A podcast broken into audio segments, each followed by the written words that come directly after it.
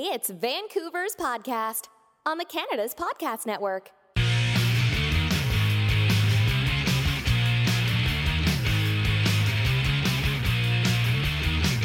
Hello, everyone. I'm Angela Fay, hub builder and co host of British Columbia's podcasts, part of the Canada's Podcast Network, your source for great insights from entrepreneurs from across Canada.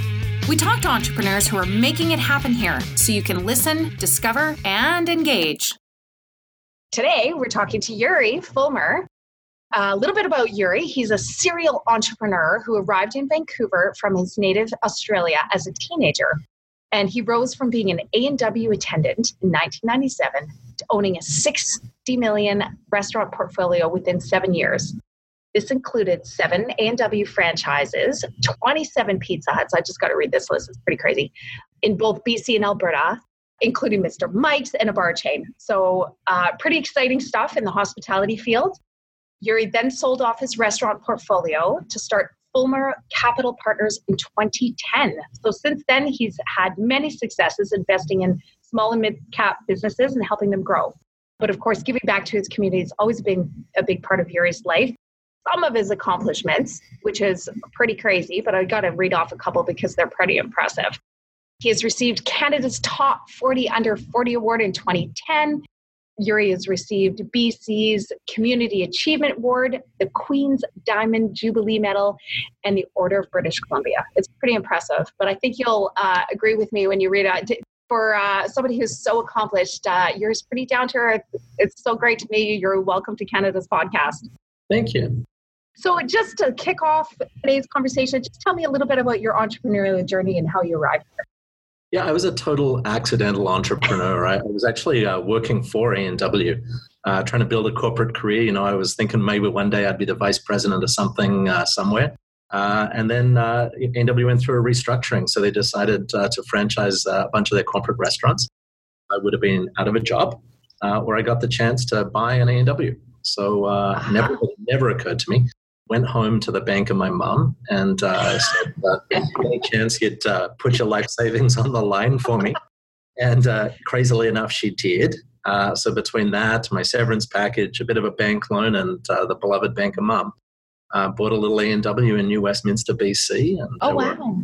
eight of us were wearing polyester on the first day and making a lot of teen burgers and french fries. And uh, the rest kind of came from there. But uh, yeah, total accidental entrepreneur no entrepreneurial background at all. Never thought of it. Never occurred to me until uh, somebody gave me a big shove.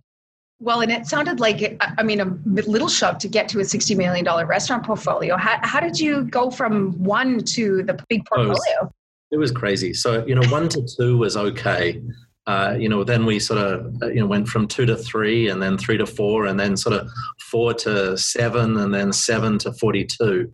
Wow. Um, sort of 42 to 50. And uh, I got to tell you, the wheels come off the bus. Uh, we were expanding so fast. Uh, you know, you're adding office staff, you're adding a lot of debt.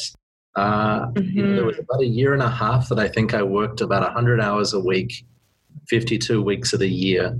I was on the road. I actually counted 240 nights one year. Wow.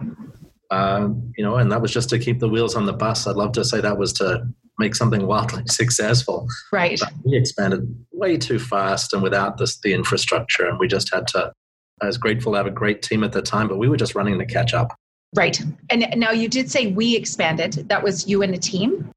Me and a team. Uh, you know, it was pretty well the same team right through all that expansion. Uh, mm-hmm. You know, hardworking folks. Uh, you know, we just all knew we had to knuckle down. Right. Like there was there, was no limit to the amount of work that had to be done in a day. Right. Yes. Uh, limit to the number of mistakes that we all made.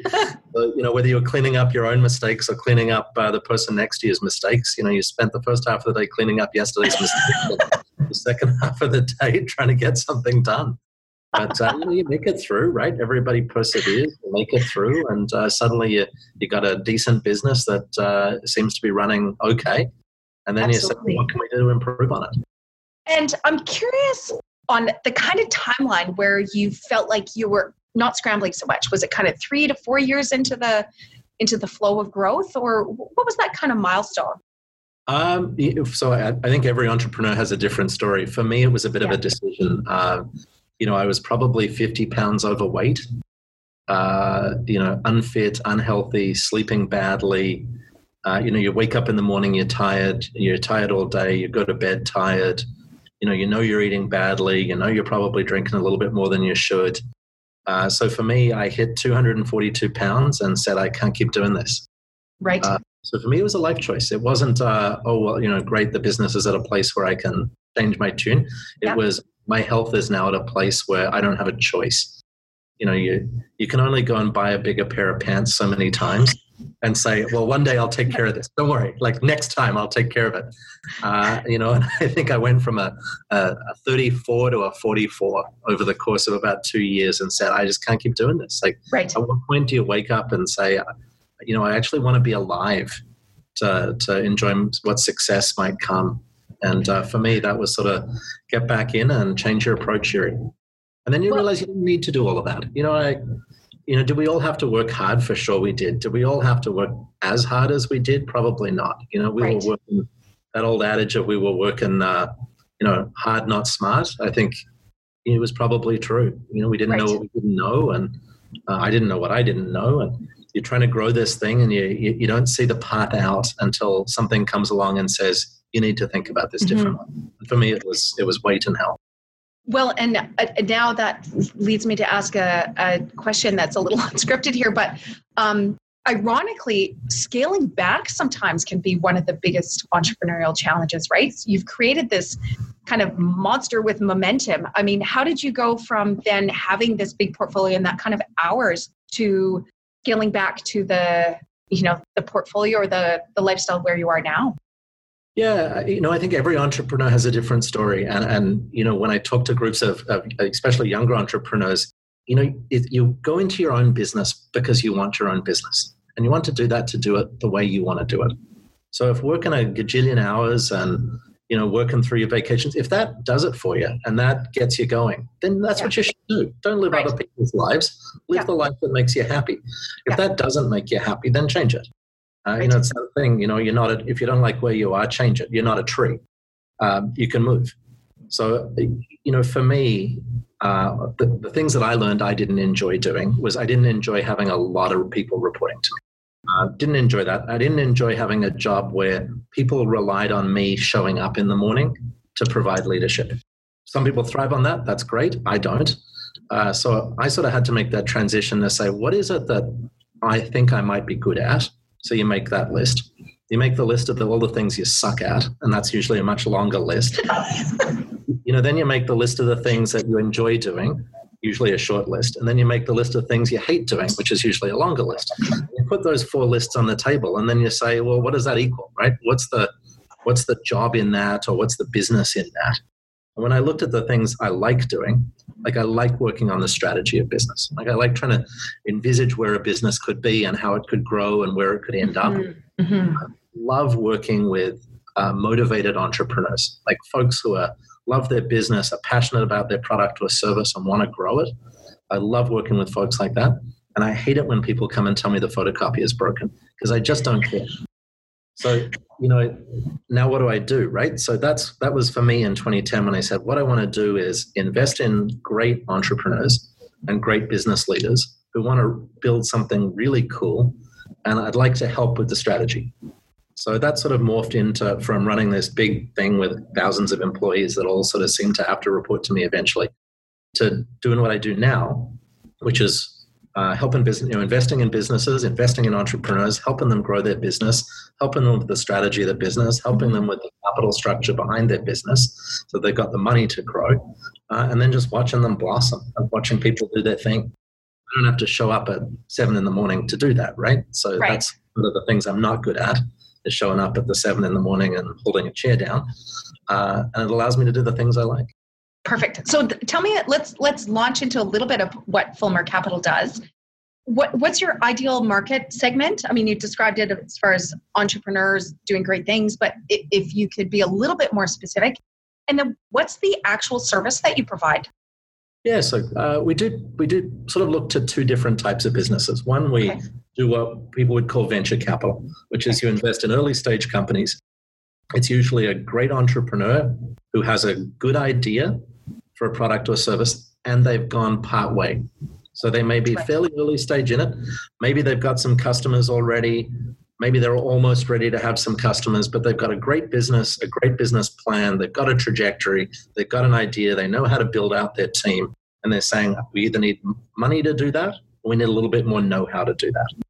In Okay. those instances, we've got both money and we can help them assemble the know how. If we've got, sometimes we've got a bit of the know how in house, uh, but we can usually find people, uh, you know, whether they need board members or they need advisors or but to round out their executive team, we can help with those. Mhm. So that's sort of one piece. The other side is the equity investment, where we uh, buy small, mid-sized companies. So companies sort of uh, that are you know established, they've got a great track record, it's good business.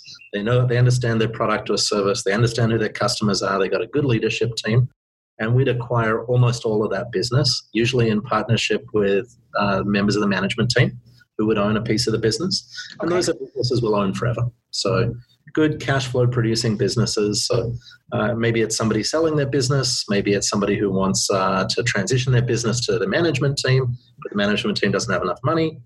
Uh, you know, and we're finding a lot of there's a lot of great businesses out there with uh, owners who are in their you know 60s, 70s now. Maybe hoped that the business would go to their kids, and the kids might not be as interested as they thought they were, or Right. uh, you know, they're sitting there saying, I know I built this really neat business and I feel great about it. Uh, I kind of don't want to run it anymore. Uh, getting old, want to retire, want to enjoy life, want to go to Palm Springs, whatever it is. Now what? Uh, and, and we're able to come in there at th- those points and often keep the management team together and make the management team owners as well, and then help that business continue to grow. How do you find clients, Yuri? Um, it's, pretty old fashioned, to be honest. Uh, you know, that old school networking stuff that they taught us 20 years ago, you know, of staying in touch with people and, you know, inviting people to things and Yeah. clipping out articles that they might be interested in. I mean, you can do that digitally now, but it's the same, same idea. Picking up the phone. Uh, and worst case, you know, if I if I see a business that I think is interesting, I had no trouble picking up the phone and finding out who the owner is and getting in touch with them. And I'm patient. Uh, you know, I, we we acquired a business last year where I met the owner about eight years ago. We just stayed in touch, and uh, eventually she was ready to to sell. Uh, you know, we're in no rush here, so uh, happy to. And how big is your team now? I know you said you didn't want a whole whack of people reporting Yeah, to the you, but team, the team here is five. It's uh, probably never going to be much more than five. If the Yep. business needs more people than that, it's probably going to have been grown too big at that point. right. And I guess that is so. What is the vision for sort of five, ten years down the track for you in with Fulmer Capital? Keep doing what we're doing. Uh, so on the venture side, uh, you know, love to find more entrepreneurs who have great ideas and want to want to build businesses. We just we would keep doing that, and that doesn't take a lot of resources from us. Uh, you know, usually Right. those entrepreneurs know what they need to do, and they just need a bit of money and a little bit of help. Uh, so they're off to the the races, so to speak. And, and on the equity side, we'd probably you know, we've got four businesses today. We'd probably max at six. Uh, is Okay. much as we could handle. Okay. Uh, we would look to continue to grow the existing businesses that we're excited about, and uh, we're on the lookout for one or two more. They have to be the right the right fit for us. Uh, and if you could wave a magic wand and and add two more to your portfolio, what what would they be?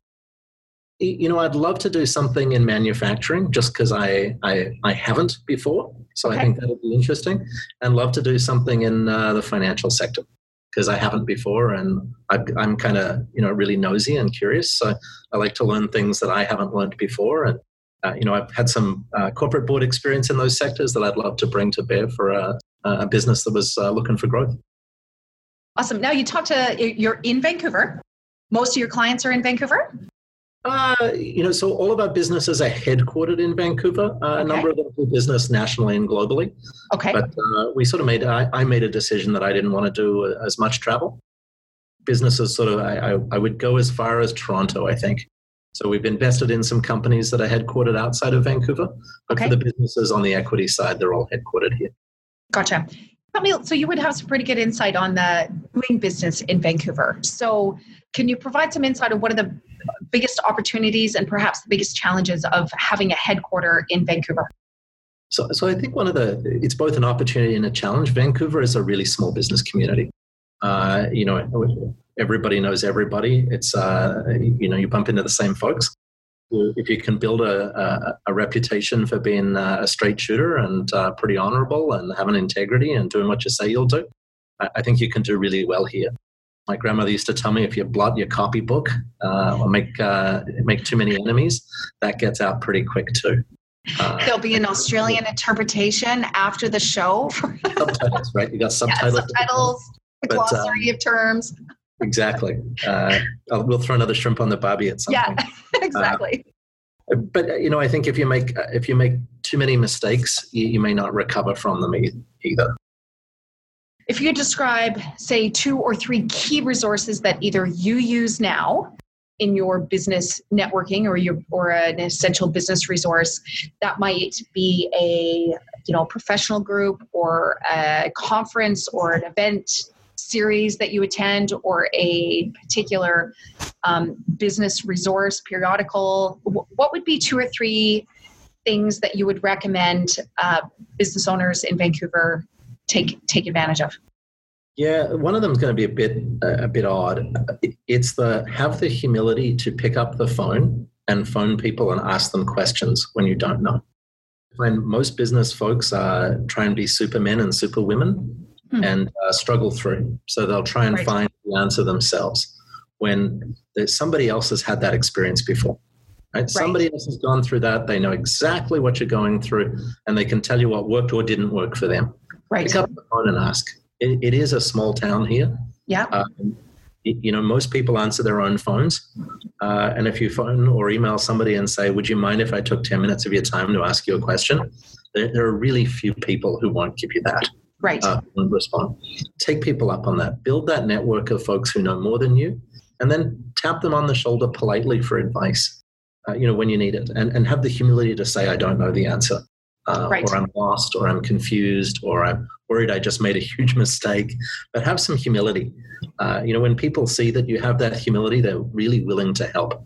Right. Uh, when you phone people and tell them, I have the right answer, can you please confirm that I'm as smart as I think I am? You, don't get as much cooperation. Right. But when you come and say, look, I'm, I'm actually a bit vulnerable here. I, I don't think I know what to do. And would you, would you give me some guidance? People are really willing to help. Right. Uh, so that'd be sort of number one. Number two would be to build, you know, there are a lot of great uh, sort of CEO peer forums, and there's some are for profit and some are not for profit. And I'm part of YPO, which is a young presidents organization, and uh, you know I certainly have lent on a lot of people in that organization over the time. But whether it's one of those or whether you just build your own network uh, of folks that uh, you know you build a relationship of trust with. Uh, where there's some reciprocity. So if you're always leaning on them and you're not available when they need to lean on you, it's probably not going to work out very long. But where you know, you have folks that whether you go for a beer with them or meet them for lunch or go for a walk on the seawall and, and just spend that time chatting about business. And mm-hmm. mm-hmm. again, I'd say that the key in that is to be vulnerable as well. If you want to show up to lunches or CEO peer forums and tell people how smart you are and how great your business is, you're going to get exactly zero value out of that.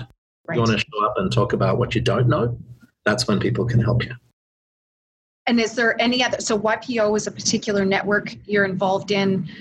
Are there any other sort of key resources you say to somebody starting up a, a business? Oh, you've got to call these people, or you've got to be at this event. I, like I'm a terrible networker. I hate going to those events where people, you know, I come home with 20 business cards and I can't remember who any of these 20 people were, and I get yep. called the next day from people trying to sell me copiers and, in, you know, insurance. I, I hate those things you show up to places where the kind of people you want to hang with hang out and you show up authentically. So for me, a big, you know, it's not the reason I volunteer in the community, but a lot of the, the people who are now friends and business colleagues and business acquaintances I met while I was volunteering. Interesting. Okay, well, let's just segue into that a little bit. Um, t- tell me what your most um, time or not time but what what volunteer gigs are you doing right now? Yeah, so I chair the board of United Way uh, Centraide Canada, and Centraide is United Way in the province of Quebec. So it's uh, the, the national umbrella organization that uh, uh helps the 82 United Ways and Centraides that exist across Canada from coast to coast. Uh, as a collective, we raised $560 million last year to uh, help make Canada a better place for Canadians. Uh, wow. So that's sort of, uh, yeah, and uh, you know, being a Western Canadian uh, on a national board headquartered in Ottawa, it's automatically a bigger time commitment than uh, Yes. it might be for a Central Canadian. But I'm passionate about the work. I'm passionate about the organization. And you know, the nice thing about volunteering is you get to meet people being the best they can be. Right? You know, in your normal day, you meet people, some at their best, some at their worst, some having a good day, some having a bad day, some people are pissed off, happy, mad, sad, glad, all of those things, right? But when you show up to volunteer, you, you're by and large the best version of yourself, right? You're committed to helping others, you're being altruistic, you feel good about yourself, right? That's the best version of yourself. So you show up as the best version of yourself. You're surrounded by a room full of people being the best versions of themselves. It's actually a really positive environment. Yeah, Uh, absolutely. It allows other people to see you at your best. So, you know, as I said, of the, the, the people I've met in, in Vancouver and now nationally, some of the best business relationships I've made have been through volunteering Wow. because we're all there Fantastic. motivated to help people and we're all being the best best we can be. So there's a lot of um, output of, of energy you're giving to companies, you're giving to um, United Way. How do you recharge? Gary, what's your what's your voltage meter? How do you charge it up? I was going to jokingly say I drink, but that's that's not, that's not. We can have a private conversation about that later. Yeah, I do. it. Everybody likes a good glass of wine, right? Like that's kind of that's kind of mandatory. Um, uh, it- you know, for me, I actually find the community worker recharge. So, I- you know, I find showing up to do good with a group of people doing good. I find that gives me a lot of energy. I, so those things I'd say don't drain me. I'd actually say Right. those help fill the tank. Uh, on the personal side, you know, I have a cottage on Vancouver Island that I absolutely adore. It's my happy place. Uh, the second I touch the doorknob, I relax. You know, Nice. I know where the spatula is in the drawer. It just feels relaxing, and I, I love it. Uh, I love to fish. You know, one of the beautiful things about Vancouver is the outdoors. It's so close and so accessible. Right. So you know, I love the backcountry, whether it's hiking, climbing, uh, fishing. Love to sort of, you know, be part of not the city, if that makes sense. Absolutely. Get into it's so proximate, right? That we're we're both fortunate, really across BC, to have the outdoors right at our back at our uh, doorstop, right? Yeah. It- You know, I've been blessed to travel every corner of this province. I, there's there's no part that's not absolutely stunning. Well, and you talked a lot about about travel before. What does your day to day look like now? Do you live close? Do work close to where you live? Do you, is your team all together in an office? What What does your environment look like? So uh, I, I live about 22 minutes from work, and yes, I do time it. Uh, it's 22 minutes in, about 25 minutes home. Uh, and you know, everybody, people criticize commuting. I actually really enjoy it. Uh, it's my time to get my thoughts assembled for work on my way Yes. in. Yes. Uh, on my way home, I either return calls, uh, or it's that time to sort of put work behind you and be ready to be with your family and to actually really be with your family rather Right. than open the door and still sort of be debriefing the day in your head. I'm a bit of a late work starter. I 9:30 sort of feels about right uh, to get to the office, so I'm I'm generally the last person here. Uh, and I kind of think unless you've got something like an event in the evening or a you know a business deal, I, I sort of think five o'clock sounds about right to end the day. Yeah. Uh, you know, I have a seven-year-old stepdaughter at home, so being home in time for dinner is is pretty important to me. Absolutely.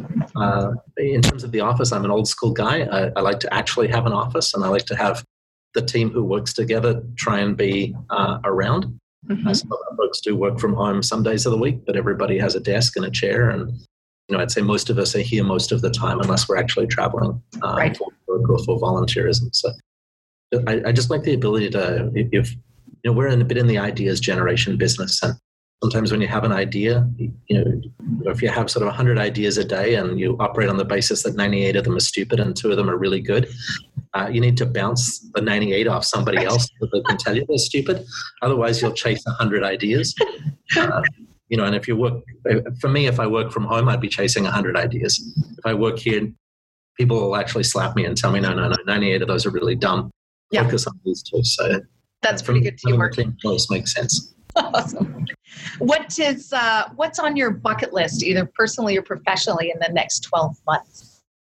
Um, a couple of so a bunch of travels on my bucket list. Uh, you know, this place I, I've been lucky to do a lot of travel, especially when I was young. You know, being Australian, uh, every Australian kid goes for walkabout. You can put a little subtitle. That's, yeah, that's in the glossary. Mm-hmm. Exactly. But, uh, you know, when you come from an island, you kind of got to get off. Uh, so I went traveling for about a year and a half before I got to Vancouver. Uh, I was supposed to be here for three weeks. It's been 25 years. Uh, good story. Uh, but there's a couple of places in the world I, I definitely want to go, from Antarctica to uh, a safari to. Uh, my wife is Ukrainian originally, so would love to, to see that part of the world too. so travel definitely is exciting. Uh, you know, my wife and I are expecting a child, so uh, ah, congratulations! So we're expecting in December. So for us, that's uh, going to be a really a big. Uh, you know, and I'm a bit of an older dad. I just turned 45, so you know, it's sort of been something I've been looking forward to for a long time. So I'm excited to to do that. I, that's been on my bucket list for a while. So that's uh, and so that's, this is your your first this is my first you biological. Your stepdaughter and then first biological. Okay, awesome. Congratulations, Dad. Okay, yeah. Exciting. We'll have to uh, at some point cross paths as you come over to the island and meet this little Bubba. Exactly. Yeah. So Wait, of, you can show me how to change a diaper. I'll leave, that's the one part of being an auntie that you just don't have to do. It's great. Um, put the hand in the back, yeah. Yeah. You can walk me through it from the door. Yeah, that's right. Um, so a few fun rapid fire questions, Yuri. What so we can get to know a little bit more about you and what inspires you. What what book is sitting on your shelf as a must read for fellow entrepreneurs? So I'm actually the what I'm reading right now is uh, it doesn't have to be crazy at work. And somebody gave ah. it to ah. me, and like I, I honestly don't read a lot of business books. I'm a real fiction reader, but uh, this one, I'm actually, so I read it, I started reading it a bit grudgingly because somebody gave it to me. I shoved it in my bag. I got on a ferry to go to the island and I had nothing else to read. So I thought, oh, well, I'll suck it up and read this book that somebody gave me. And I'm actually really enjoying it. Uh, uh, you know, I think it's a bit of an extreme case study. It's the book about uh, the folks who founded Basecamp, the software company, okay. uh, who've taken sort of a, a really extreme view of uh, uh, how to run a business but there's something to learn from that. So I, I, don't have to carbon copy it, but I think there's something to learn from that. So I always enjoy being challenged by ideas that are so different from mine. But then you sort of think, well, there's got to be something I can take from that. Absolutely. Where is your favorite place uh, to go for a uh, quintessential glass of wine? Uh, so my patio and my cottage in Qualicum Beach. Okay, well, since I can't just introduce, like, invite myself there all the time, if you were to pick a commercial venue, what would be your favorite spot? uh, for a glass of wine in Vancouver, uh, in summer it would be a restaurant called Lift in Coal Harbour. Okay, awesome. Best patio in the city. And uh, you are well traveled, which is uh, very privileged. Um, what's your favorite place in the world outside of Vancouver and why? Uh, the greatest city in the world is Paris. By oh, so it's Paris number one, and then there's a huge gap, and then there's a whole bunch of other great cities in the world. But uh, the, the, the way Parisians live and the look of the city and the lifestyle and how people dress and how people care about how they show up uh, just makes it the greatest place on earth. Wow, fantastic. What are two or three non negotiables as part of your morning or evening routine? Uh, I have to eat breakfast. Uh, if I don't get breakfast by about 10.30, I'm ready to eat people. Some of my team will throw food in the door and then close the door and hold it shut until I've eaten it so that I'm back to normal. Uh, so absolutely mandatory. Uh, I like to exercise in the morning. If I don't exercise before work, it'll never get done. And I'm a bit of an early to bed guy. Well, and this this is a little bit of a fun question if you were stuck on a tropical island, I'm starting to get to know you well enough that I think I know the answer, but I'm going to let you answer it ourselves. You were stuck in a tropical island in the middle of the ocean, no cell phone, no internet connection. You had a phone booth where you could make one call. How long would you last on the island? And what would you do when you were there? Hmm. So I'm on my own on this island. You are on your own. Yeah. See, I don't. I, I am a real people person, so being on my own, I'd probably give it a couple of couple of solid hours. Uh, then I'd be looking to swim somewhere. And so you make a phone call. Who do you call? And would it be to join you, or would it be to get the hell off the island? Yeah, can I call a helicopter to get me off this island? Is that possible? Awesome. That's so awesome. Uh, Yuri, how can people get a hold of you post podcast? What's the what's the best means? Yeah, if you go to our website, uh, it's fulmerandco.com. There's my direct email and my direct phone number there. I answer my own email. I answer my own calls. uh, I get back to anybody who, if I'm not on vacation, I'll get back to you within 24 hours. It's my commitment. And uh, I just love meeting entrepreneurs. So whether I can help or whether I can uh, help you find what you need somewhere else, it'd be my pleasure to just to have a chat. Hey there, thanks for taking the time today to listen to British Columbia's podcast on the Canada's Podcast Network. We hope you enjoyed the show today. Make sure you sign up for our newsletters and write a review for us on iTunes. Connect with us on Twitter, Facebook, Instagram, LinkedIn, or at canadaspodcast.com. You can check out what other entrepreneurs are doing across the country. I'm Angela Fay. See you next time.